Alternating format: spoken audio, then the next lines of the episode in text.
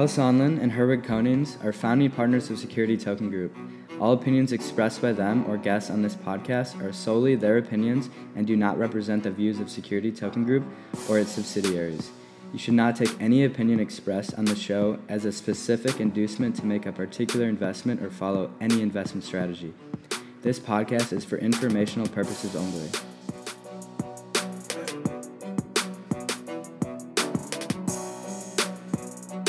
Hello, security token investors, issuers, and enthusiasts. Welcome back to the Security Token Show, episode 31. My name is Kyle Sonlin, and I'm joined with my co host, Herwig Konings. Hello, everyone, and hopefully you're tuning back in to this week's episode where we'll be covering exemptions for launching a global STO from the United States. So, we're, we're going to be doing a, a real in depth review. But of course, before we do that, we're going to kick things off with our Company of the Week segment, go through our industry news, our STO updates, and get that market activity review. So, with that, Kyle, who's your Company of the Week? Well, this week for me, it's a another institutional bank that's entering the security token space. And this time, we're talking about a German bank established in 1754 out of Munich, Germany. It is Bank von der Heydt. And this small sized bank has it's, it's relatively small in terms of, of, of assets under management. We're talking about 25 million US dollars. But the firm announced that it will be working this week. It announced that it'll be working with German issuance platform Bitbond, who will help them integrate, quote, tokenization into its established securitization platform. And so a bank representative continued saying, quote, securities can be traded directly without an intermediary, making financing much cheaper and less complicated. And this yet again proves that the best way to break into the institutional space is to clearly demonstrate the efficiencies and cost benefits that tokenization can provide to settlement. Because at the end of the day, for a lot of these banks, it really is all about the bottom line. And so what we saw is that the bank already developed a full custody solution for digital securities that was approved by the German regulators in 2019. And then in early April, bank client or this upcoming April, bank clients will be able to actually purchase the tokenized equities that they custody through a Eurobacked stablecoin through their platform. So they're going all in on security tokens and, and leveraging all this technology. I think it's fantastic. This is an existing bank that's been around for a while, knows how this business works, and can clearly see the benefits in both cost, complication, and market efficiencies of leveraging tokenization for their assets. They've gone ahead and created a custody solution already so that they can host these assets, and they're working with Bitbond, who's the most established player in their jurisdiction, to be able to issue these digital securities for their clients coming in early April. And so for that, I'm psyched, and I want to give them Company of the Week as great recognition for being progressive and moving forward the space in Germany. Absolutely awesome, Kyle. To see an almost 300 year old bank out of Germany enter into the foray, partner up with a great company like Bitbond, and, and start to again validate and prove to the world that digital securities are the future is absolutely fantastic. I mean, especially to see, as you mentioned, a smaller bank. Most banks in general don't tend to be very innovative or grasp onto the latest trends. It, it certainly seems like in this case, this bank knows exactly where where they're headed, uh, focusing on growing uh, on this new trend. So really, really cool stuff. I also forgot to mention it will be on the Stellar blockchain. That's where they'll be tokenizing. It looks like that's what Bitbond has selected as their provider, and so that will be something to watch moving forward. As we've seen Ethereum and Tezos be some of the leaders here in the United States. And so Stellar has really grabbed a great foothold in Europe, and we'll look forward to giving you updates there. But Herwig, what company is, is, is got your eye this week? Stellar, definitely worth keeping an eye on. Very interesting, Kyle. Me, I'm excited, as you know. You know, I'm a big fanboy of Figure and Provenance, the, the blockchain-based lender. They've originated more than a quarter billion loans tied to home equity over the last two and a half years. But this week, I'm giving my award to another blockchain-based lender.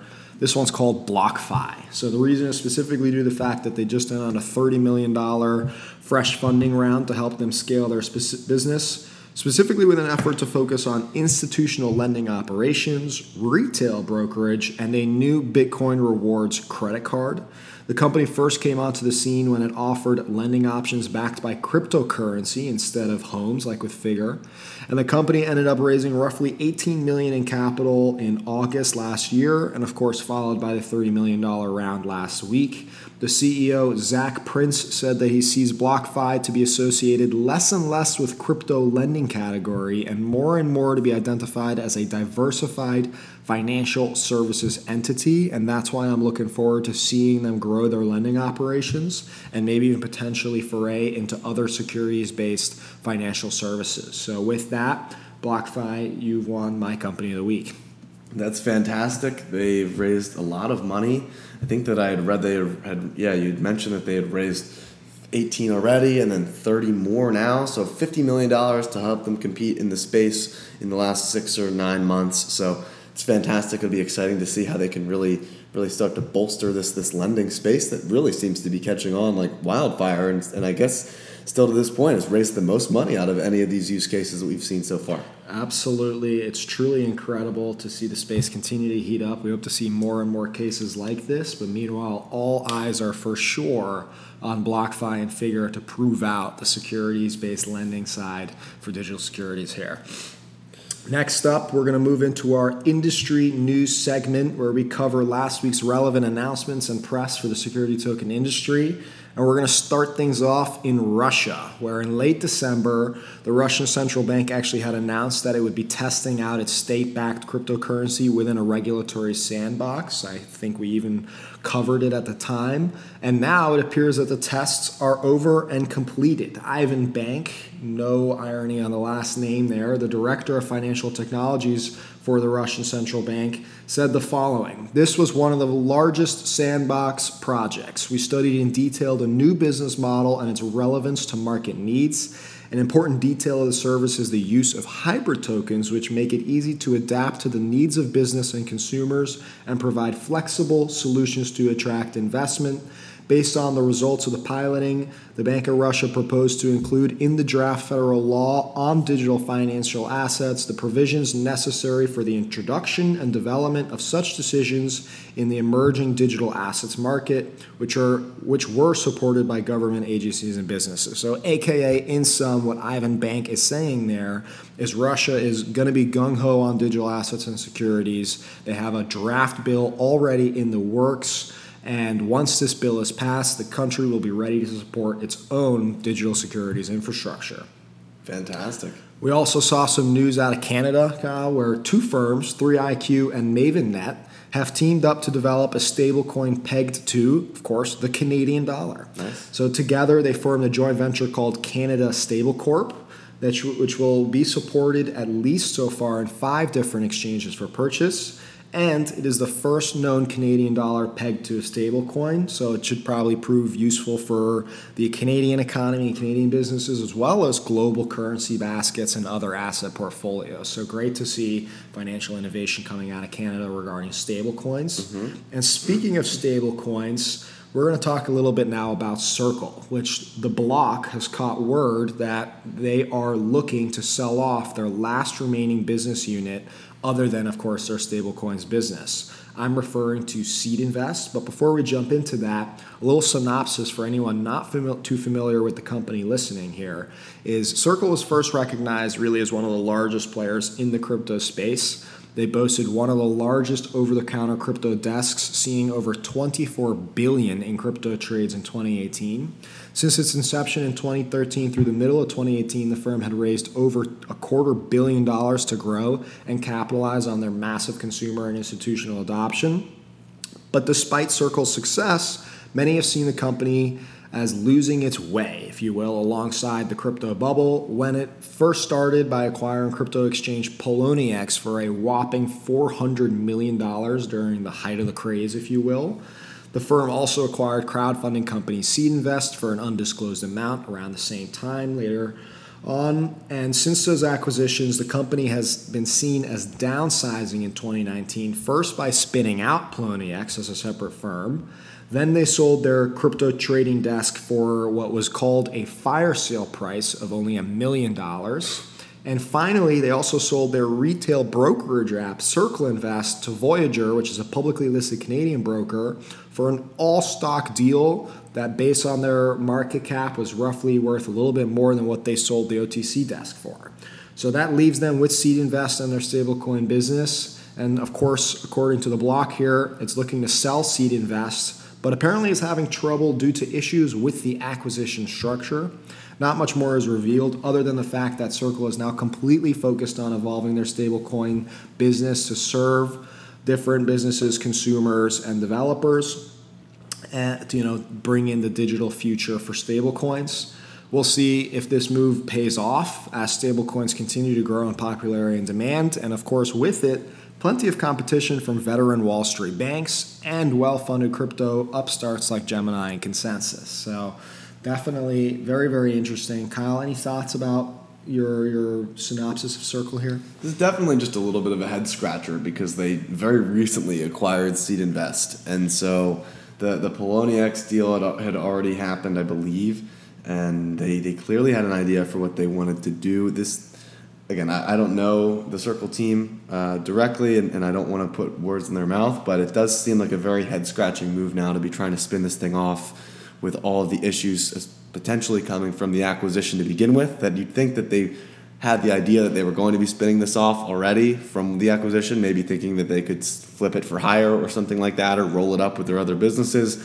Clearly, there was some miscommunication somewhere, and it's it's uh, it's going to be very interesting. I think that, that the Circle stablecoin has still been very successful, so that part of their business is not necessarily underwater at this time, but it is a very competitive space right now because there's a lot of development, not only from from Gemini or Tether, but we've seen you know rumors that Libra may be focusing solely on a USD backed coin, and I'm sure that the investment banks are also looking at their own internal stable coins as well. So uh, it's a tough space to work in. So hopefully that they can they can figure this out. But it's it's definitely a little bit of a mess right now. A fascinating journey, nonetheless, that we will continue to cover. Absolutely. Moving on, we have got some news from the UK-based global issuance platform Smartlands, saying that they'll be utilizing the Liechtenstein jurisdiction as the framework to issue securities to investors.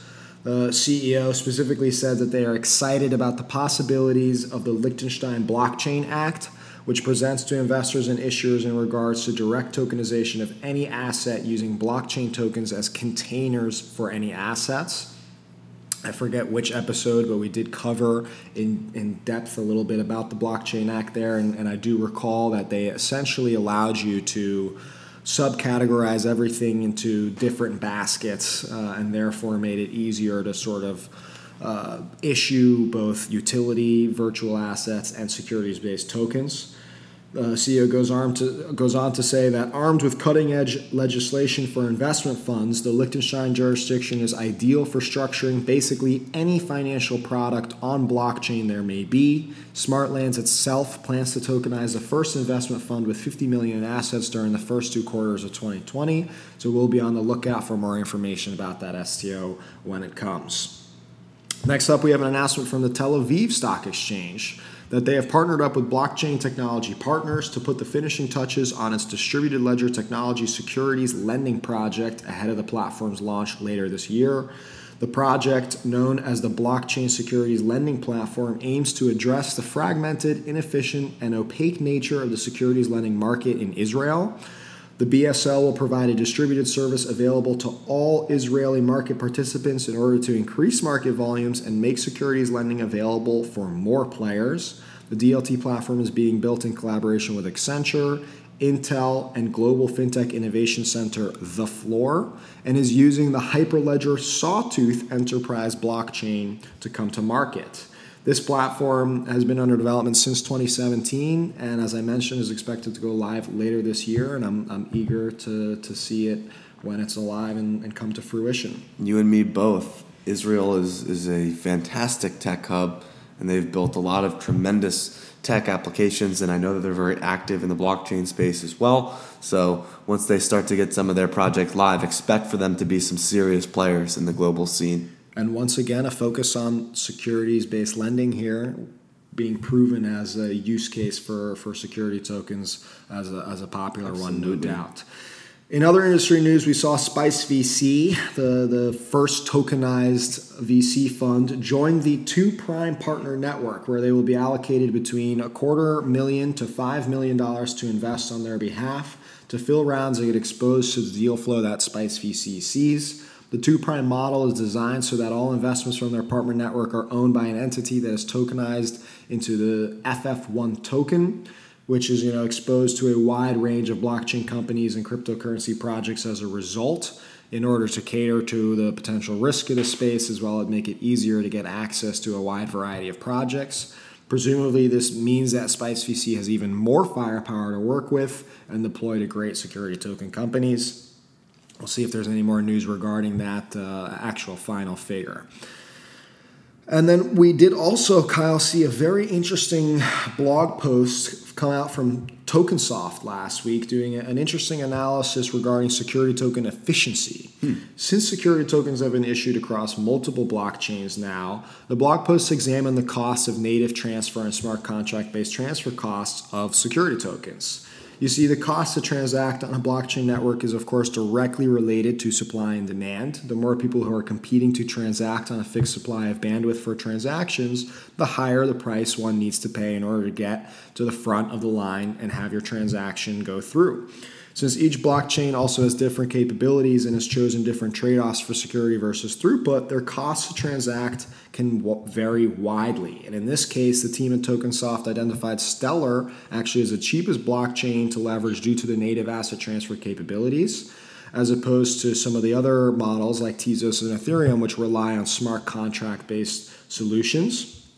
Of course, Tokensoft itself has been developing and a big leader on, on Ethereum. And so, comparing some of the several protocols on Ethereum, Tokensoft's 1404 standard, Polymath's ST20 standard, and of course the Securitize's DS protocol, they found that the cost varied dramatically when it came to paying for gas usage on Ethereum.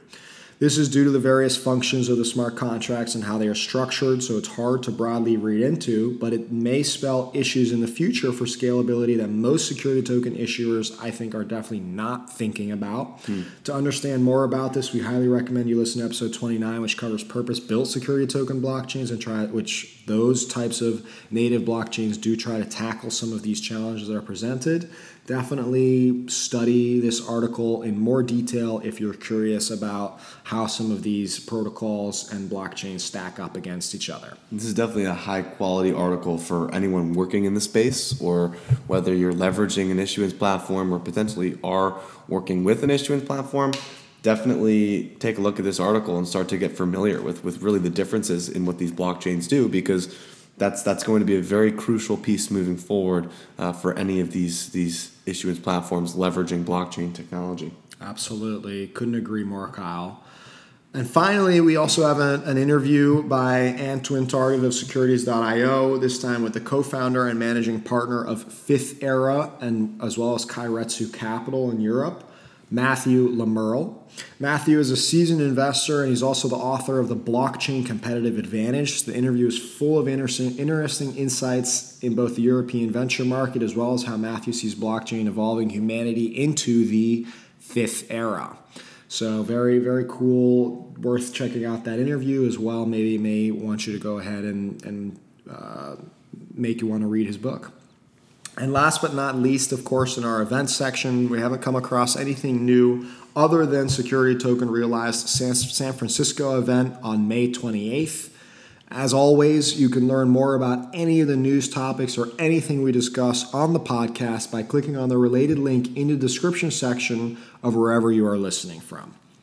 And that's it. That's all I have for the news on this week's episode. So, with that, Kyle, please tell us about the latest STOs. Let's talk about some STOs. So, I think you you nailed it on the head. But if you're listening, check out stomarket.com slash news. You're going to be able to find all of the news articles we mentioned, as well as, as Herwig mentioned, in the description of anywhere you're listening, every link to everything we talk about. Check it out on your own.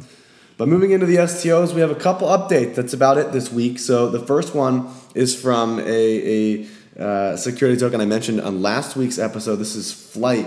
Um, Flyt Property Investment, FLYT. And so they're based out of South Africa. And as I mentioned, they are a real estate hospitality fund and they're they're launching a, tokenized product behind this fund. And so the team released more information on their offering in the form of a five-page kind of disclosure document. And there's a few points in that that I would like to share. The first one being that the token is going to be issued via the T-Rex protocol from European issuance platform Tokeny, and it will be built on the Ethereum blockchain. The document also specifically states that they have the ability to burn and remint tokens in the case of stolen assets, which is something that we've talked about before. One of the main benefits of security tokens over some of these more traditional blockchain tokens is that with a security token, you can very easily mint and reissue tokens when there's there's issues, and, and so they do mention that specifically in the document. They, they also say that the fund is working with Bakari through, for advisory services that to launch this tokenized product.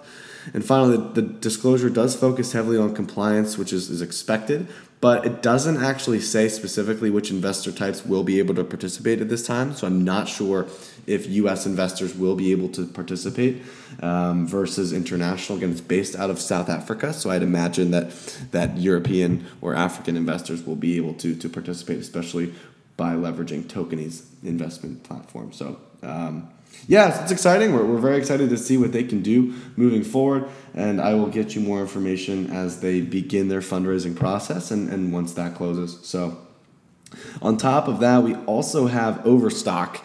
And if you remember, Overstock is a public company. They're the parent company that owns T Zero, as well as Medici Ventures, which is their venture arm that invests in blo- the blockchain space. And so Overstock.com had had gotten into you know some positive press and then some hot water from the SEC because they had announced their idea for a digital dividend, in which case stockholders in the public company on Nasdaq, the OSTK uh, public shares. For every 10 shares of the Overstock public company that you owned, you were entitled to a to one share of Overstock dividend, which you had the option to receive as a token form or as the, the public stock. And so they had announced that they were going to be launching this digital dividend, if you will, and immediately the SEC went in on them to investigate and make sure that this is properly compliant.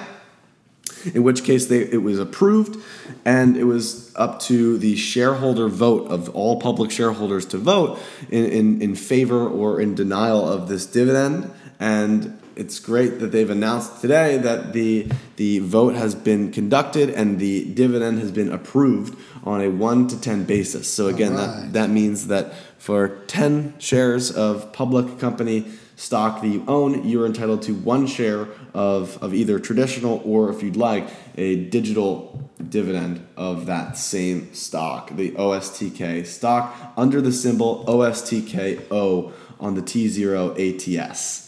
Um, and so the record date to qualify for the dividend is February 24th, and the expected distribution is March 9th. So at that time, we'll have the live pricing on stomarket.com as well as in the market report section of this podcast. We'll be, we'll be talking about how that performs.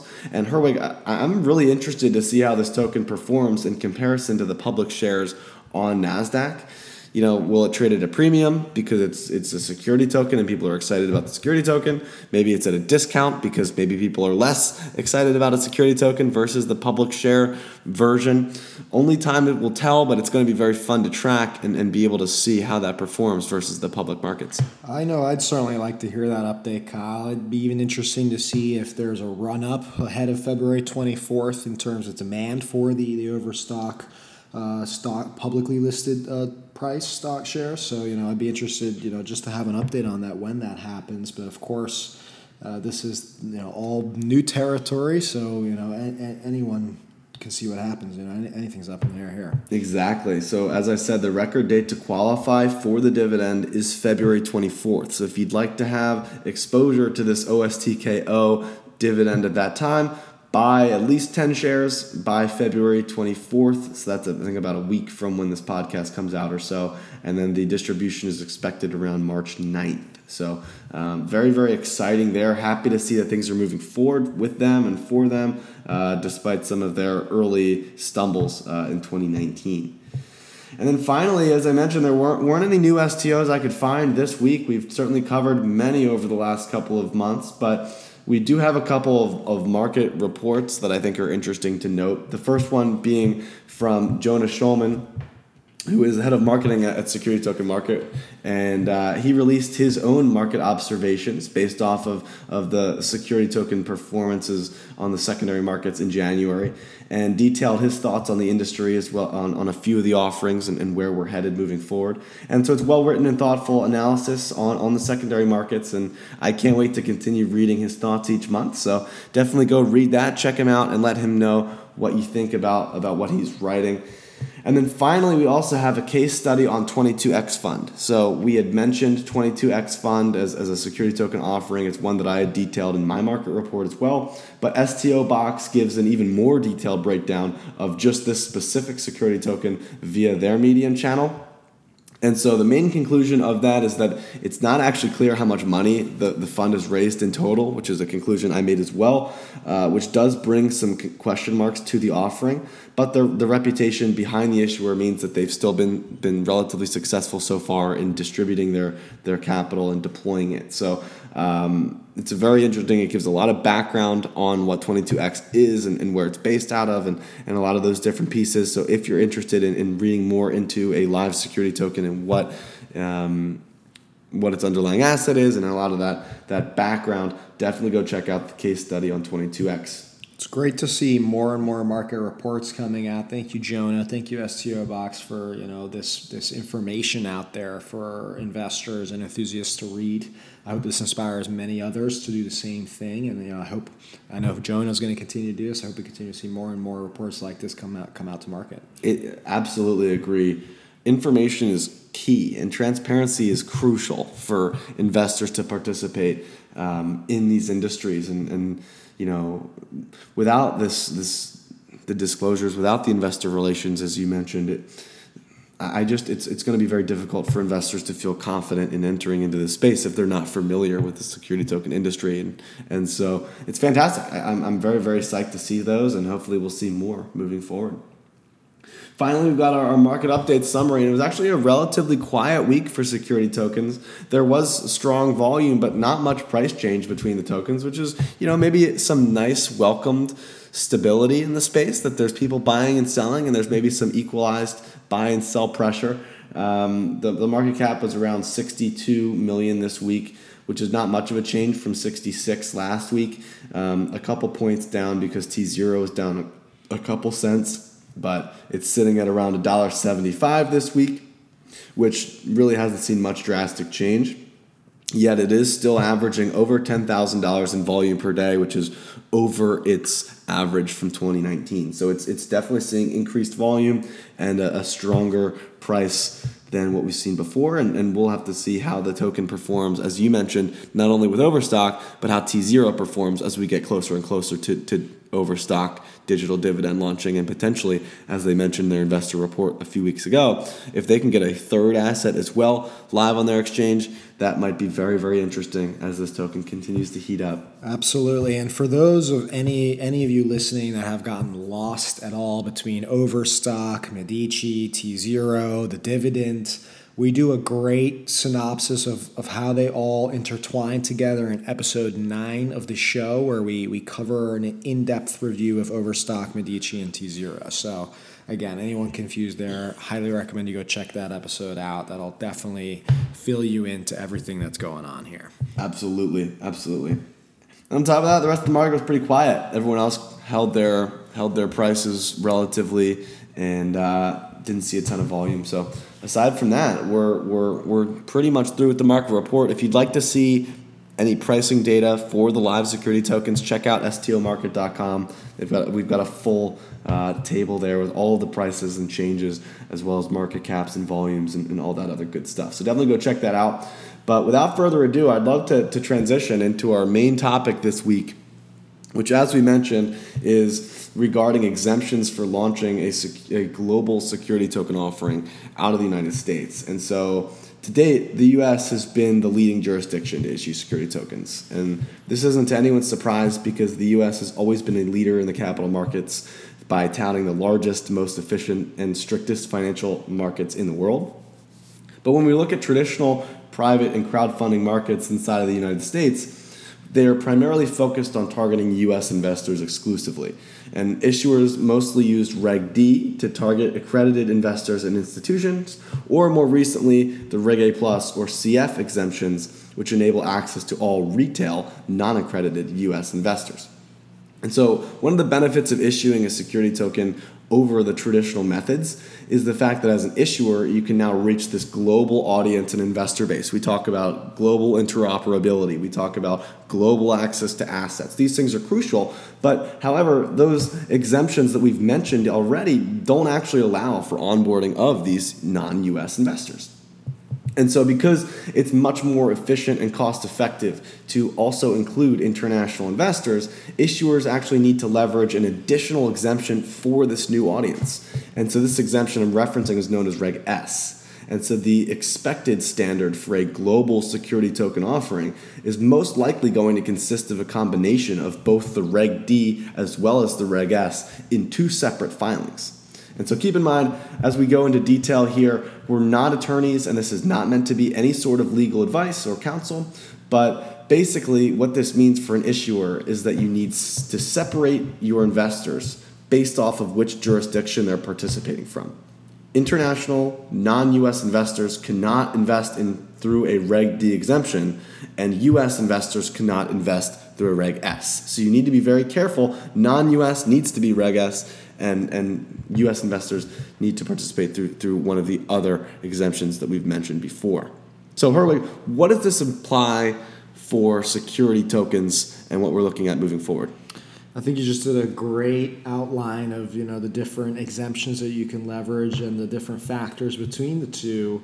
And from a legal perspective, you're kosher. But from a technical perspective, you now need to translate that, right? So it actually means that if you're going to be leveraging both exemptions, you will be issuing two sets of tokens. They will be identical in rights and protections, but distinguished by its ownership conditions. And furthermore, the two different exemptions, Kyle, they actually have different lockup periods too. Hmm. Again, hmm. I am not an attorney, nor is Kyle. If you're exploring an STO, we highly recommend you you absolutely should be speaking with an attorney. But they, they actually have different rules as well. So that means the smart contracts representing the two tokens need to account for identity, the country of residence, and also, of course, for when the tokens are actually transferable. Reg D requires a 12 month lockup period, and Reg S requires only a six month. So there's a six month difference right there alone that you need to manage two different groups of investors. Standardizing the lockup period for both exemptions was one of the main uh, suggestions that we included in feedback to the SEC, but there has been no illumination on that, and we should have no expectation of that changing. So, how marketplaces and exchanges treat the two and how they manage that will be very interesting. And it's for these exact reasons that these exchanges and marketplaces need to do heavy due diligence on smart contracts and protocols that power these security tokens because they are responsible as facilitators for ensuring the compliance is followed post issuance. Now, we can get even a little bit more advanced by expanding our audience further. In our original example, we just used a Reg D and a Reg S as a combination. So, for those of you listening closely, that means we can raise capital from international investors and from US investors that are considered accredited. This means they're roughly representing the top 10% of wealthiest Americans, either from an income or net uh, uh asset perspective. And so, if you want your STO to be accessible by international investors, accredited investors, and non accredited investors, aka retail investors, or everybody in the US, then you'll also need to file either a Reg A or a Reg CF exemption, enabling you to access those uh, audiences. Now, of course, Reg A and Reg CF have their own parameters and requirements that you need to follow through, but as I understand it, you can file all of these simultaneously. So you may find yourself doing a Reg CF, a Reg D, and a Reg S exemption all at once for your STO.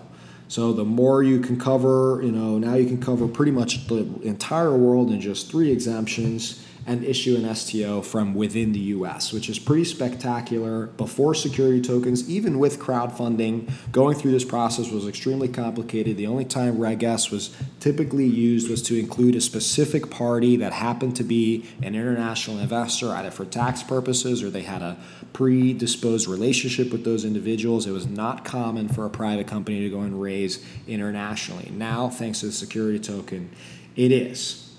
So, but Kyle, I do want to, I wonder how many of our savvy listeners here are willing to go a step further? Another step. That's right. I'm talking about the international side now.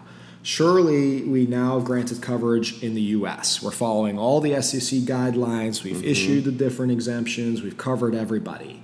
But what about the rest of the world's securities laws? Well, in fact, those savvy listeners are right if they assumed that many of the other jurisdictions around the world also have their own rules that need to be followed, many times similar to the US in respect to the accredited investors, or sometimes referred to as sophisticated investors' laws. Right. So, in principle, if you want to truly be 100% compliant, you also need to make sure the international investors you accept also respect their native country's securities laws. Now, many issuance platforms are accounting for this. In fact, many of them are using a company that I founded, full disclosure, Invest Ready, which also uh, covers uh, verifications in the US as well as globally.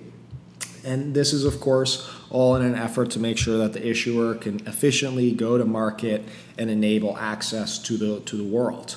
So, in principle, yes, technology and security tokens make it easier to reach everybody. But you also have to keep in mind each jurisdiction you support, the more laws you need to be aware of and potential regulations that need to be complied with. Hmm. Wow. So we're talking about potentially three or more different exemptions that you're going to be leveraging or you may need to leverage if you're a security token issuer. That alone is, I think, reason enough that you definitely need to find the legal advice that fits all of the requirements that you need to help track all of these different pieces that you're going to be leveraging through this process.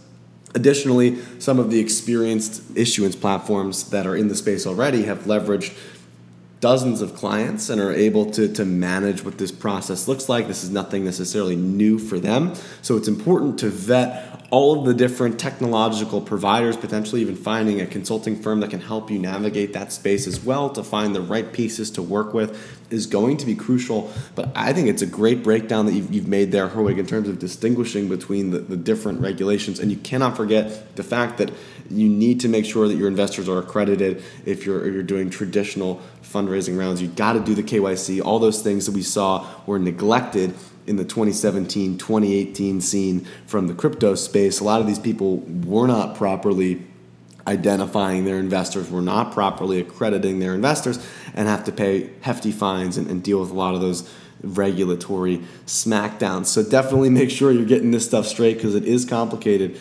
But when you boil it down like that, it does seem pretty straightforward in terms of leveraging specific exemptions for what investors you need. Absolutely. I hope this episode has been eye opening for our listeners in the sense of connecting the two between the legal and the regulation versus the technical and the, the functionality of security tokens. Hopefully, we, we have a better understanding now what the role of issuance platforms play. It's not their job to be the attorney and tell you which regulations to use, it's their job to make sure the technology can support the compliance and regulations for which exemptions you're looking to leverage. Mm-hmm. And because security tokens are a global phenomenon, it is most issuances prerogative to go ahead and make sure they can support globally all the various exemptions. So Again, any feedback, questions, comments people have for the show or they want to see, let us know. We're active on Twitter, on LinkedIn. We'd love to get your, your input.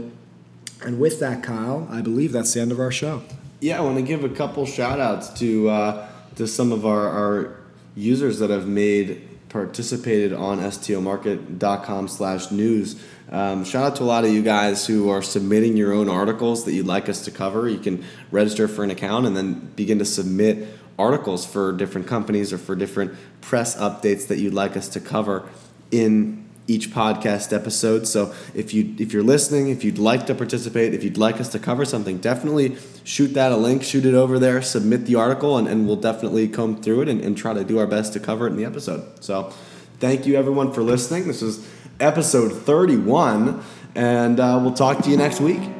Hopefully, catch you next week.